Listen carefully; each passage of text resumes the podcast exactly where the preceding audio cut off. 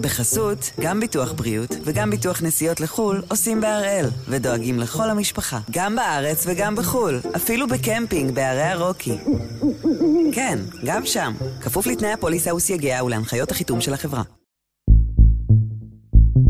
היום יום רביעי, 13 בדצמבר, ואנחנו אחד ביום, מבית N12.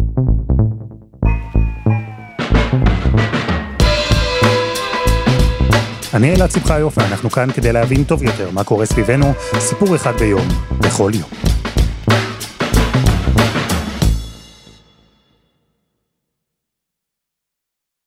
אם הייתי אומר לכם לפני חודשיים וחצי ככה, שישראל תהיה במלחמה עם תימן, איך הייתם מגיבים? איך הייתם מגיבים אם הייתי אומר לכם שיהיו אזעקות באילת, בגלל ירי של טילים וחשש מחדירה של כטב"מים? ואיך הייתם מגיבים אם הייתי מספר לכם בסך הכל לפני חודשיים וחצי שלוחמים חמושים השתלטו על ספינה שלטענתם יש לה קשר לישראל וירקדו על הסיפון שלה צעד תימני. אל תענו לי. אני יודע בדיוק מה התשובה, אתם הייתם אומרים שאני הזוי. אבל כל זה קרה. 67 ימים אל תוך מלחמת אוקטובר 23 וישראל במלחמה עם תימן. עם החות'ים בתימן, ליתר דיוק. הם אלו ששולטים בבירה, בים ובעוד מעוזים במדינה. ויותר מזה, דווקא לסכסוך הזה כרגע, מבין כל הסכסוכים והחזיתות, דווקא לא יש, לפחות עכשיו, את הסיכון הגדול ביותר להתלקח למלחמה גדולה יותר. כי החות'ים תוקפים ספינות שעוברות במצרי באב אל-מנדב, והודיעו שמבחינתם, כל ספינה שתעשה את הדרך לכיוון ישראל, תיעצר. בכוח. נתיב ימי חשוב להובלת סחורות ממזרח למערב, נמצא עכשיו על הכוונת, וזו כבר ממש לא רק בעיה ישראלית. אז הפעם אנחנו עם ענבל ניסים לובטון, עמיתת מחקר בפורום לחשיבה אזורית ומלמדת באוניברסיטה הפתוחה. נדבר איתה על האויב הנוסף של ישראל במלחמה הזו, החות'ים של תימן.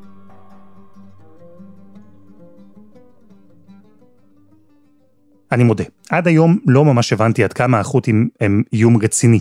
לפעמים זה מרגיש ונשמע כמו סוג של הטרלה. הם פרסמו למשל סרטון שהראה את הלוחמים שלהם צועדים ברגל והם טענו שהם מתכוונים לצעוד עד ישראל, שהם יבקשו אישור מסעודיה, מדינה שהם נלחמו בה, לחצות את שטחה כדי להגיע עד אלינו. וזה באמת היה הדבר הראשון שהיה לי חשוב לבדוק עם ענבל, המומחית. עד כמה זה עניין רציני? כי זה לא תמיד נראה ככה. אני מסכימה איתך מאוד, ואני חושבת שמי שמסתכל עליהם, לא רק מהפריזמה הזאת של השבועות האחרים, מהנקודה שלנו, אלא מה, מנקודת המבט של המלחמה בתימן, שמתנהלת למעשה כבר מסוף 2014, תחילת 2015, הוא לא רואה את החות'ים באופן הזה. זאת אומרת, הם בהחלט אה, נתפסים כאיום, כבעלי כוח, כבעלי יכולת, כמי שמקיימים את מה שהם אה, מבטיחים, אז אני חושבת שזה קשור הרבה לנקודת המבט. אז נתעלם לרגע מהאנקדוטליות המשעשעת הזו ונעבור לנקודת מבט שבוחנת את החות'ים באופן רציני יותר. זו תנועה שהתחילה, כמו תנועות אחרות דומות, כתנועת חינוך, תנועה דתית של האסלאם הזיידי, פלג באסלאם השיעי, וזו תנועה שהתחילה משבט אחד. היום מעריכים שיש בה כבר כרבע מיליון חברים, פלוס מינוס. כלומר, גם עכשיו זו עדיין לא תנועה מאוד גדולה. היא לא מאוד גדולה מספרית, אבל היא כן משמעותית. והיא למעשה מתחילה את הפעילות שלה בשנות ה-80, שנות ה-90, במחוז הצפוני של סעדה בתימן. אלו בני משפחה שסביבם מתרכזים תומכים, ועל שמם הם נקראים, כן, ה-followers, כן, החות'ים או אל-חות'יון, תומכי משפחת אל-חות'י. אה, הם מתחילים את הפעילות שלהם בעיקר במועדוני נוער שעושים פעילות פנאי לצעירים שקשורה לפעמים גם בספורט, אבל גם עם תכנים דתיים, וזו קבוצה שפועלת בסופו של דבר כתנועת תחייה דתית, אבל יש לה גם היבטים של מחאה, אם תרצה, על בסיס חברתי, כלכלי, פוליטי. הם למעשה מבקרים את מרכז השלטון שיושב בסאנע על אה, הדרה או דחיקה פוליטית, כלכלית, הם אה, מדברים על זה שלא מפנים מספיק משאבים למחוז הצפוני של סעדה, יש כאן אלמנט של מרכז ופריפריה, יש כאן אלמנט של פריפריה שבטית שנדחקת לשוליים, היעדר ייצוג פוליטי מספק, וגם העניין הזה של דחיקת האסלאם הזיידי, ותחת הדבר הזה של אנשים שלא מצליחים לקבל משרות, או להתקדם, או שאין השקעה בתשתיות, או שאין מספיק הקצאה של משאבים בשביל דור חדש של אנשי דת זיידים. יש כל הזמן איזו דחיקה והזזה הצידה של, ה, של הקבוצות הללו באיזשהו מחוז צפוני, שמרגיש שהוא לא מקבל חלק מהעוגה כפי שהוא צריך אה, אה, לקבל לראייתו. תנועת החינוך הדתית הפכה לתנועת מחאה נגד השלטון המרכזי בתימן. תנועה שטענה שיש אפליה, שדוחקים אותה ממוקדי הכוח, שלא משקיעים בה, באזורי המחיה שלה, שפועלים אקטיבית כדי להשמיד את הדת שלה. והתנועה הזו, בהדרגה, הפכה גם לתנועה צבאית חמושה. מבחינת התחמשות נשק בתימן הוא לא בעיה, יש המון נשק לא חוקי שמסתובב במדינה בכמויות מספרים של מיליונים והערכות הן הערכות, אה, מישהו יכול לומר לך משני מיליון כלי נשק אה, בידיים פרטיות שהם לא רשומים ועד 20 מיליון. תמיכה יש להם, יש הרבה מאוד צעירים בתימן, תימן היא אחת המדינות עם הכי הרבה אוכלוסייה צעירה במרחב שלנו, נדמה לי שמשהו בסביבות קרוב לשלושת רבעי מאזרחי המדינה הם מתחת לגיל 25. זאת אומרת, יש גם הרבה צעירים שאפשר לרתום אותם למטרה הזאת ולשלהב אותם, ושהאידיאולוגיה הזאת אה, אה, פועמת בהם, וגם דרך הפעילות של התחברות לקבוצות שבטיות. החות'ים הלכו והתחזקו. צבאית, אידיאולוגית, בעיקר מספרית. הרבה צעירים תימנים שהתחברו לתחושות הקיפוח, האפליה, התחושה שהשלטון המרכזי לעולם לא ייתן להם חתיכה שווה מהעוגה, הרבה מהתחושות האלה דיברו אליהם ומשכו אותם אל תוך התנועה. ובשלב הזה, שנות ה-90, ההתחלה של שנות ה-2000, החיצים של החות'ים היו מופנים בעיקר לאדם אחד, עלי עבדאללה סאלח. הנשיא של תימן, או כמו שאהוד יערי הגדיר בשיחה שעשינו איתו בעבר, הקדאפי של תימן. החות'ים לא באמת חשבו אז על אפשרות שהם יחליפו אותו, אלא רק רצו להעביר חלק מהכוח שלו לידיים שלהם. צריך לומר שבהתחלה יש כאן איזשהו ניסיון של משא ומתן, כחלק מתרבות פוליטית של מקח וממכר, כן? מה אנחנו יכולים לקבל מהשלטון בתמורה, ועד כמה אנחנו מוכנים להפעיל כוח כדי אה, לקבל את הדברים הללו. אבל לקראת 2003 יש אה, תהליכי הקצנה שחלים גם בקרב המורדים החות'ים. אה, אולי האירוע המשפיע, או אחד מהאירועים המכוננים בהקשר הזה, הוא הפלישה של אה, ארצות הברית לעיראק ב-2003. At this hour, American and coalition forces are in the early stages of military operations to disarm Iraq, to free its people, and to defend the world from grave danger. ושם אנחנו נראה לא רק אה, איזשהו שינוי אידיאולוגי, אולי אפילו בשימוש בכוח, אנחנו נראה גם איך הסנטימנט, אם תרצה, והסלידה והביקורת כלפי ארצות הברית וכלפי ישראל. אנחנו מכירים כולנו, נדמה לי כבר, את הכרזה הזאת של החות'ים, כן, אלוהים הוא גדול, מוות לאמריקה, מוות לישראל, קללה ליהודים וניצחון לאסלאם. אז נדמה לי שזה השלב שבו הדבר הזה באמת מבשיל, ושם חלים תהליכי ההקצנה. ההקצנה של החות'ים בשנת 2003 הובילה גם לחיכוכים מוגברים מול השלטון התימני, ששמע את הדרשות בימי שישי, את הטקסטים האנטי-אמריקנים שלהם, האנטי-ישראלים, האנטישמים, וכן, גם את הביקורת על סאלח והממשלה בצנעא. אמרנו, החות'ים בשלב הזה כבר היו ארגון צבאי, וב-2004 החיכוכים האלה בין החות'ים לבין הממשלה הגיעו למצב של מלחמה. או ליתר דיוק, כמה מלחמות מקומיות וקטנות יחסית בתוך תימן. למעשה אחד האירועים הראשונים הם דווקא התגובה של המשטר בסנאה, שמתנקש באחד המנהיגים שלהם, ואז אנחנו מתחילים לראות לחימה באזורים הללו בין הקבוצות.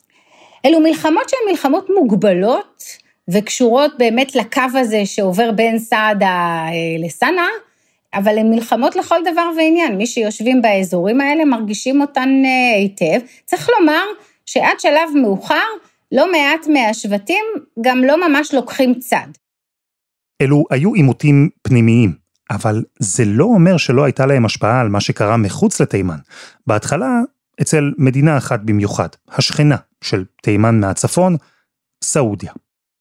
אז זה נכון, בשלב הזה אנחנו נראה שלסעודיה יש אינטרס גדול גם לשמור על שקט עם שכנתה מדרום, וכמובן כאשר הלחימה גולשת אה, אל הגבול הדרומי שלה, אז בוודאי הם יבקשו לשמור את הדבר הזה ולא להעלות שם את גובה הלהבות. מצד שני, צריך לומר שאם מרכז השלטון התימני זוכה לגיבוי ולתמיכה של סעודיה ושל מדינות מפרציות אחרות, בשלב הזה אנחנו לא נראה איזושהי התעניינות איראנית מאוד גדולה.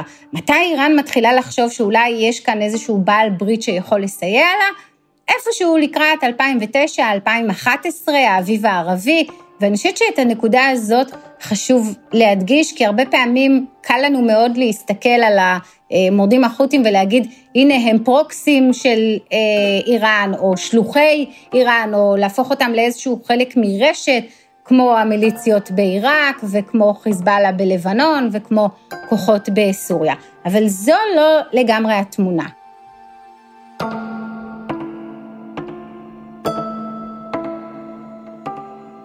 אנחנו סיפרנו כבר את הסיפור כאן בעבר, אבל הוא מעניין, אז נחזור עליו בקצרה. עלי עבדאללה סאלח, הנשיא, הוא הודח ב-2011 עם התפשטות האביב הערבי גם לתימן, אלא שהוא ממש לא התכוון לצאת לגמלאות. סאלח התחבר לחות'ים, כן, בדיוק לאותם חות'ים שבמשך שנים הוא ניהל נגדם מלחמת אזרחים נוראה. הוא רצה להשתמש בהם כדי לחזור לשלטון. הם רצו להשתמש בו כדי לצבור עוד כוח. וב-2014, העימותים הנקודתיים הפכו בתימן למלחמת אזרחים כוללת, מלחמה שחרבה את המדינה. החות'ים כבשו עוד ועוד חלקים מתימן, ובשלב הזה גם האיראנים כבר התחילו לשים לב, ולגמרי היו בעניין של להתערב ולהפוך את החות'ים לסוג של סניף איראני מקומי. זה בהתחלה מדבר הרבה על אה, תעמולה פרו-חות'ית. כלי התקשורת המגויסים שיעמידו האיראנים לרשותם של החות'ים ויאפשרו תעמולה פרו-חות'ית, ואחר כך הדרכה וסיוע צבאי והעברה של אמצעי לחימה ואימון. כל, ה, כל הארסנל הזה, לא רק מאיראן דרך אגב, אלא גם סיוע מחיזבאללה. תגידי, אבל איראן, מה היא מקבלת בתמורה לדיל הזה? עבור איראן, הדבר הזה משרת אותה משום שהוא מאפשר לה גם להתרכז בפרויקט הגרעין שלה מבית, וגם לפעול במקומות שהיא רוצה לפעול בהם באמצעות כוחות אחרים ולא ישירות בעצמה. השיא הגיע די מהר. החות'ים הצליחו להשתלט על עיר הבירה, הכריזו שהם שולטים בתימן כולה והקימו ממשלה.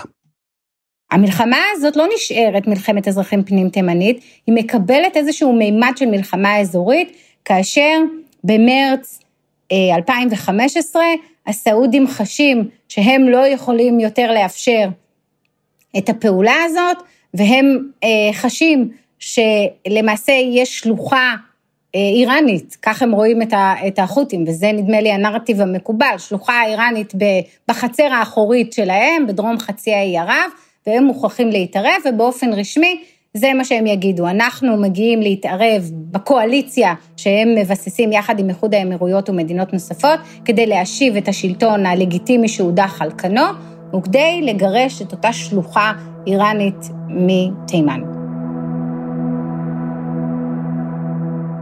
הקואליציה בהובלת הסעודים הפציצה את החות'ים ואת תימן מהאוויר. אבל המדינה כולה הפכה לשדה קרב.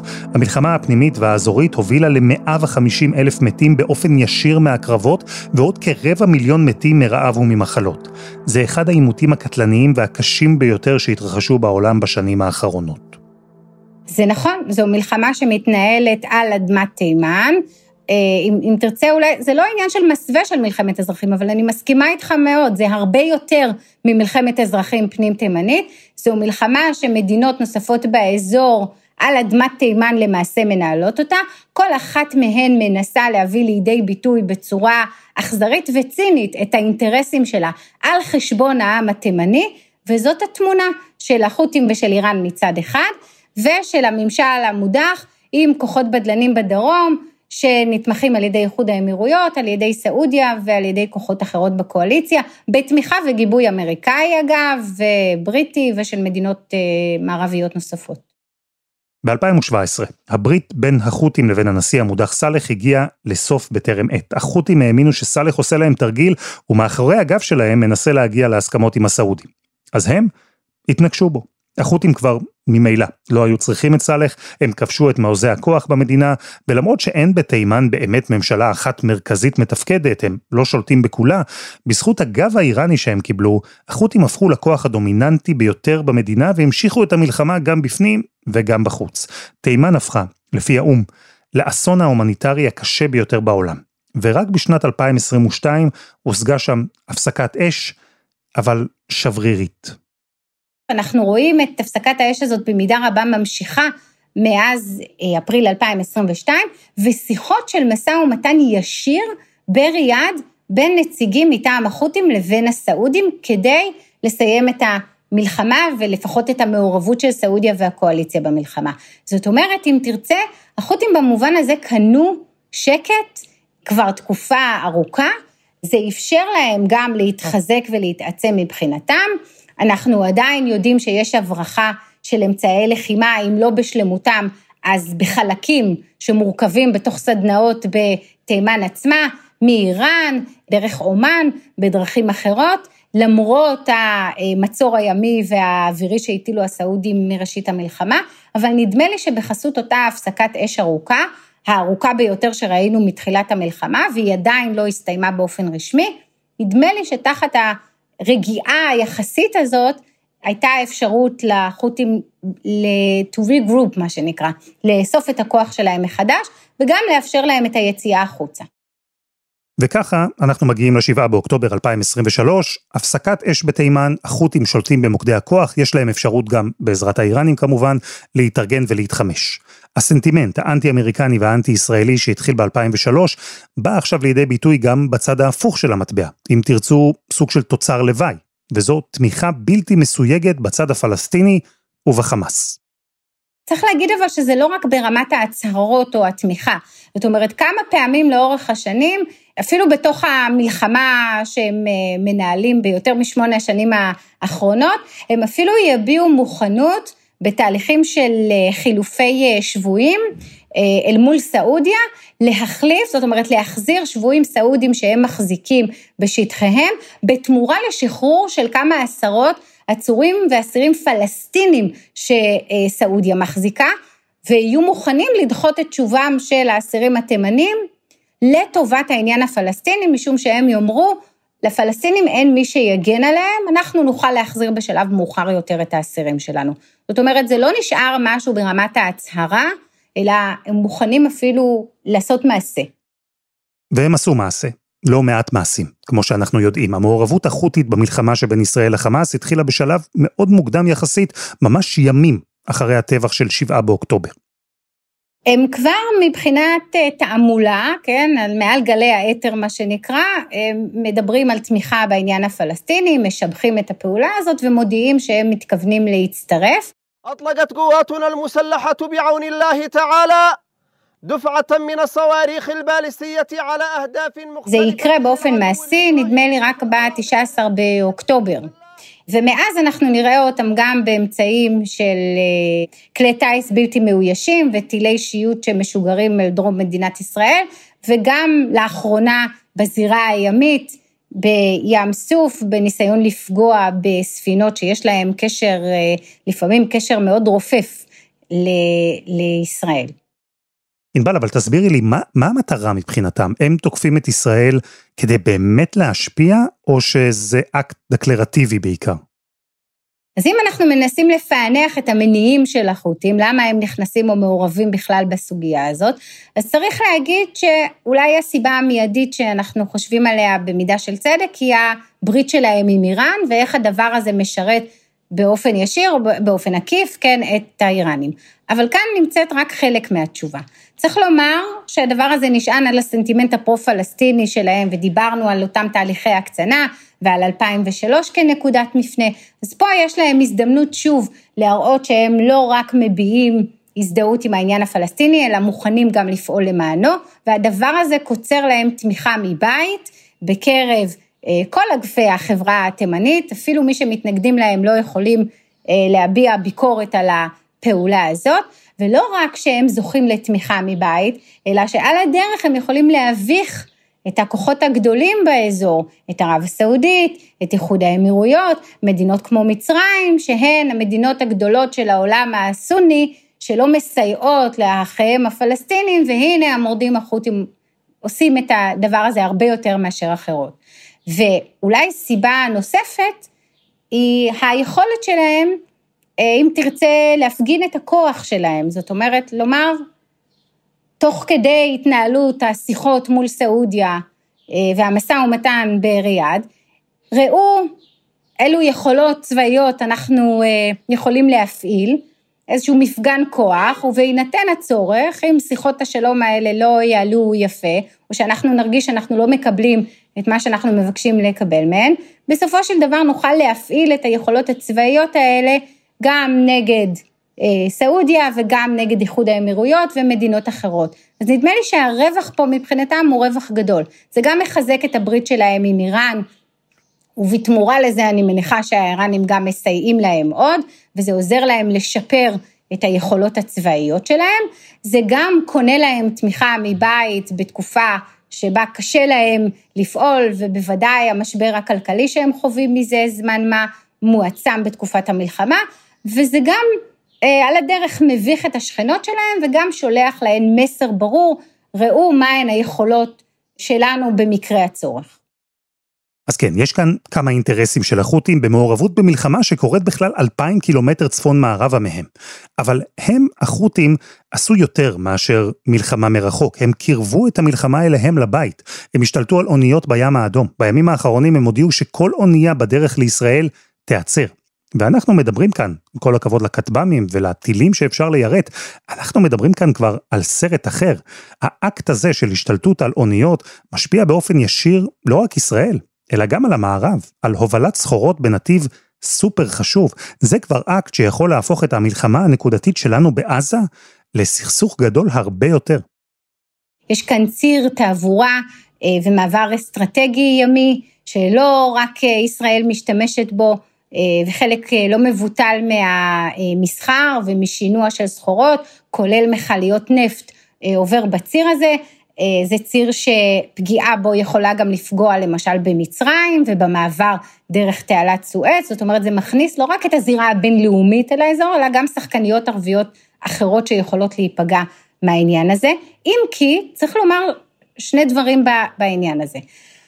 קודם כל, ההקפדה של החות'ים על זה שהם מכוונים באופן ישיר וממוקד נגד ישראל ונגד כל אה, דבר שיש לו ארומה ישראלית, כן? אם מדובר בבעלים שהוא ישראלי, אם יש ישראלים שנמצאים על הסיפון, אם זו סחורה שמועברת ל- לישראל, זאת אומרת, הקישור הוא ישיר לישראל, וזה הרצון שלהם, והם מדברים על זה שהם ימשיכו לעשות את זה עד שישראל תפסיק את הפגיעה שלה בעזה, זאת אומרת, המסגור שלהם הוא מסגור מאוד מסוים, והדבר השני הוא, אני חושבת שעוד אין, עוד אין איזושהי הפנמה שהאירוע הזה הוא לא אירוע אה, מקומי.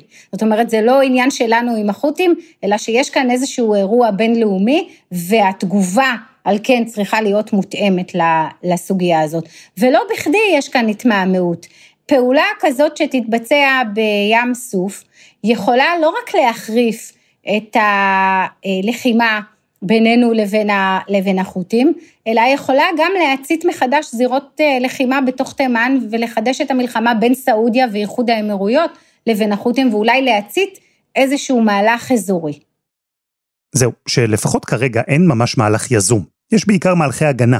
הסעודים ירטו טיל, האמריקנים שם עם נוכחות מוגברת, כולם מבינים את הפוטנציאל הנפיץ של פתיחת חזית גדולה בתימן, חזית שאולי תוביל גם למעורבות ישירה של איראן. אז יש הצגת כוח מערבית, אבל אין הפעלת כוח. ואם הדבר הזה ימשיך, אז מבחינת החות'ים, זה ממש אישור לעשות בתימן ובאזור כולו את מה שאולי אפילו הם לא האמינו שהם יכולים לעשות. אני חושבת שיש כאן גם אולי איזשהו מימד של שיכרון ההצלחה. אני לא, אני לא בטוחה אולי שהם אפילו חשבו שהדבר הזה יצליח להם, בכלל כל המתקפה שלהם אה, נגד ישראל, ומבחינתם, לדעתי בשלב הזה עוד הם לא משלמים את המחיר.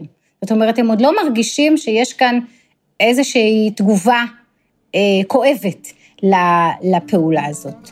אז נדמה לי שזה מה שמאפשר להם אה, להמשיך. זאת אומרת, הם קוראים את התגובה הבינלאומית עכשיו, וממתינים לראות, ובהתאם לזה הם, הם פועלים. ענבל ניסים לופטון, תודה. תודה לך.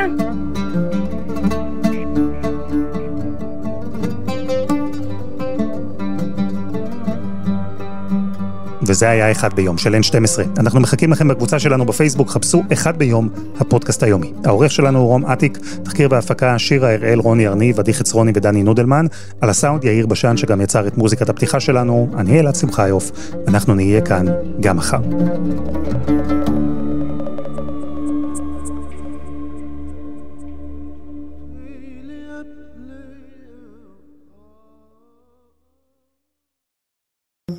בחסות, גם ביטוח בריאות וגם ביטוח נסיעות לחו"ל עושים בהראל, ודואגים לכל המשפחה, גם בארץ וגם בחו"ל, אפילו בקמפינג בערי הרוקי. כן, גם שם, כפוף לתנאי הפוליסה וסייגיה ולהנחיות החיתום של החברה.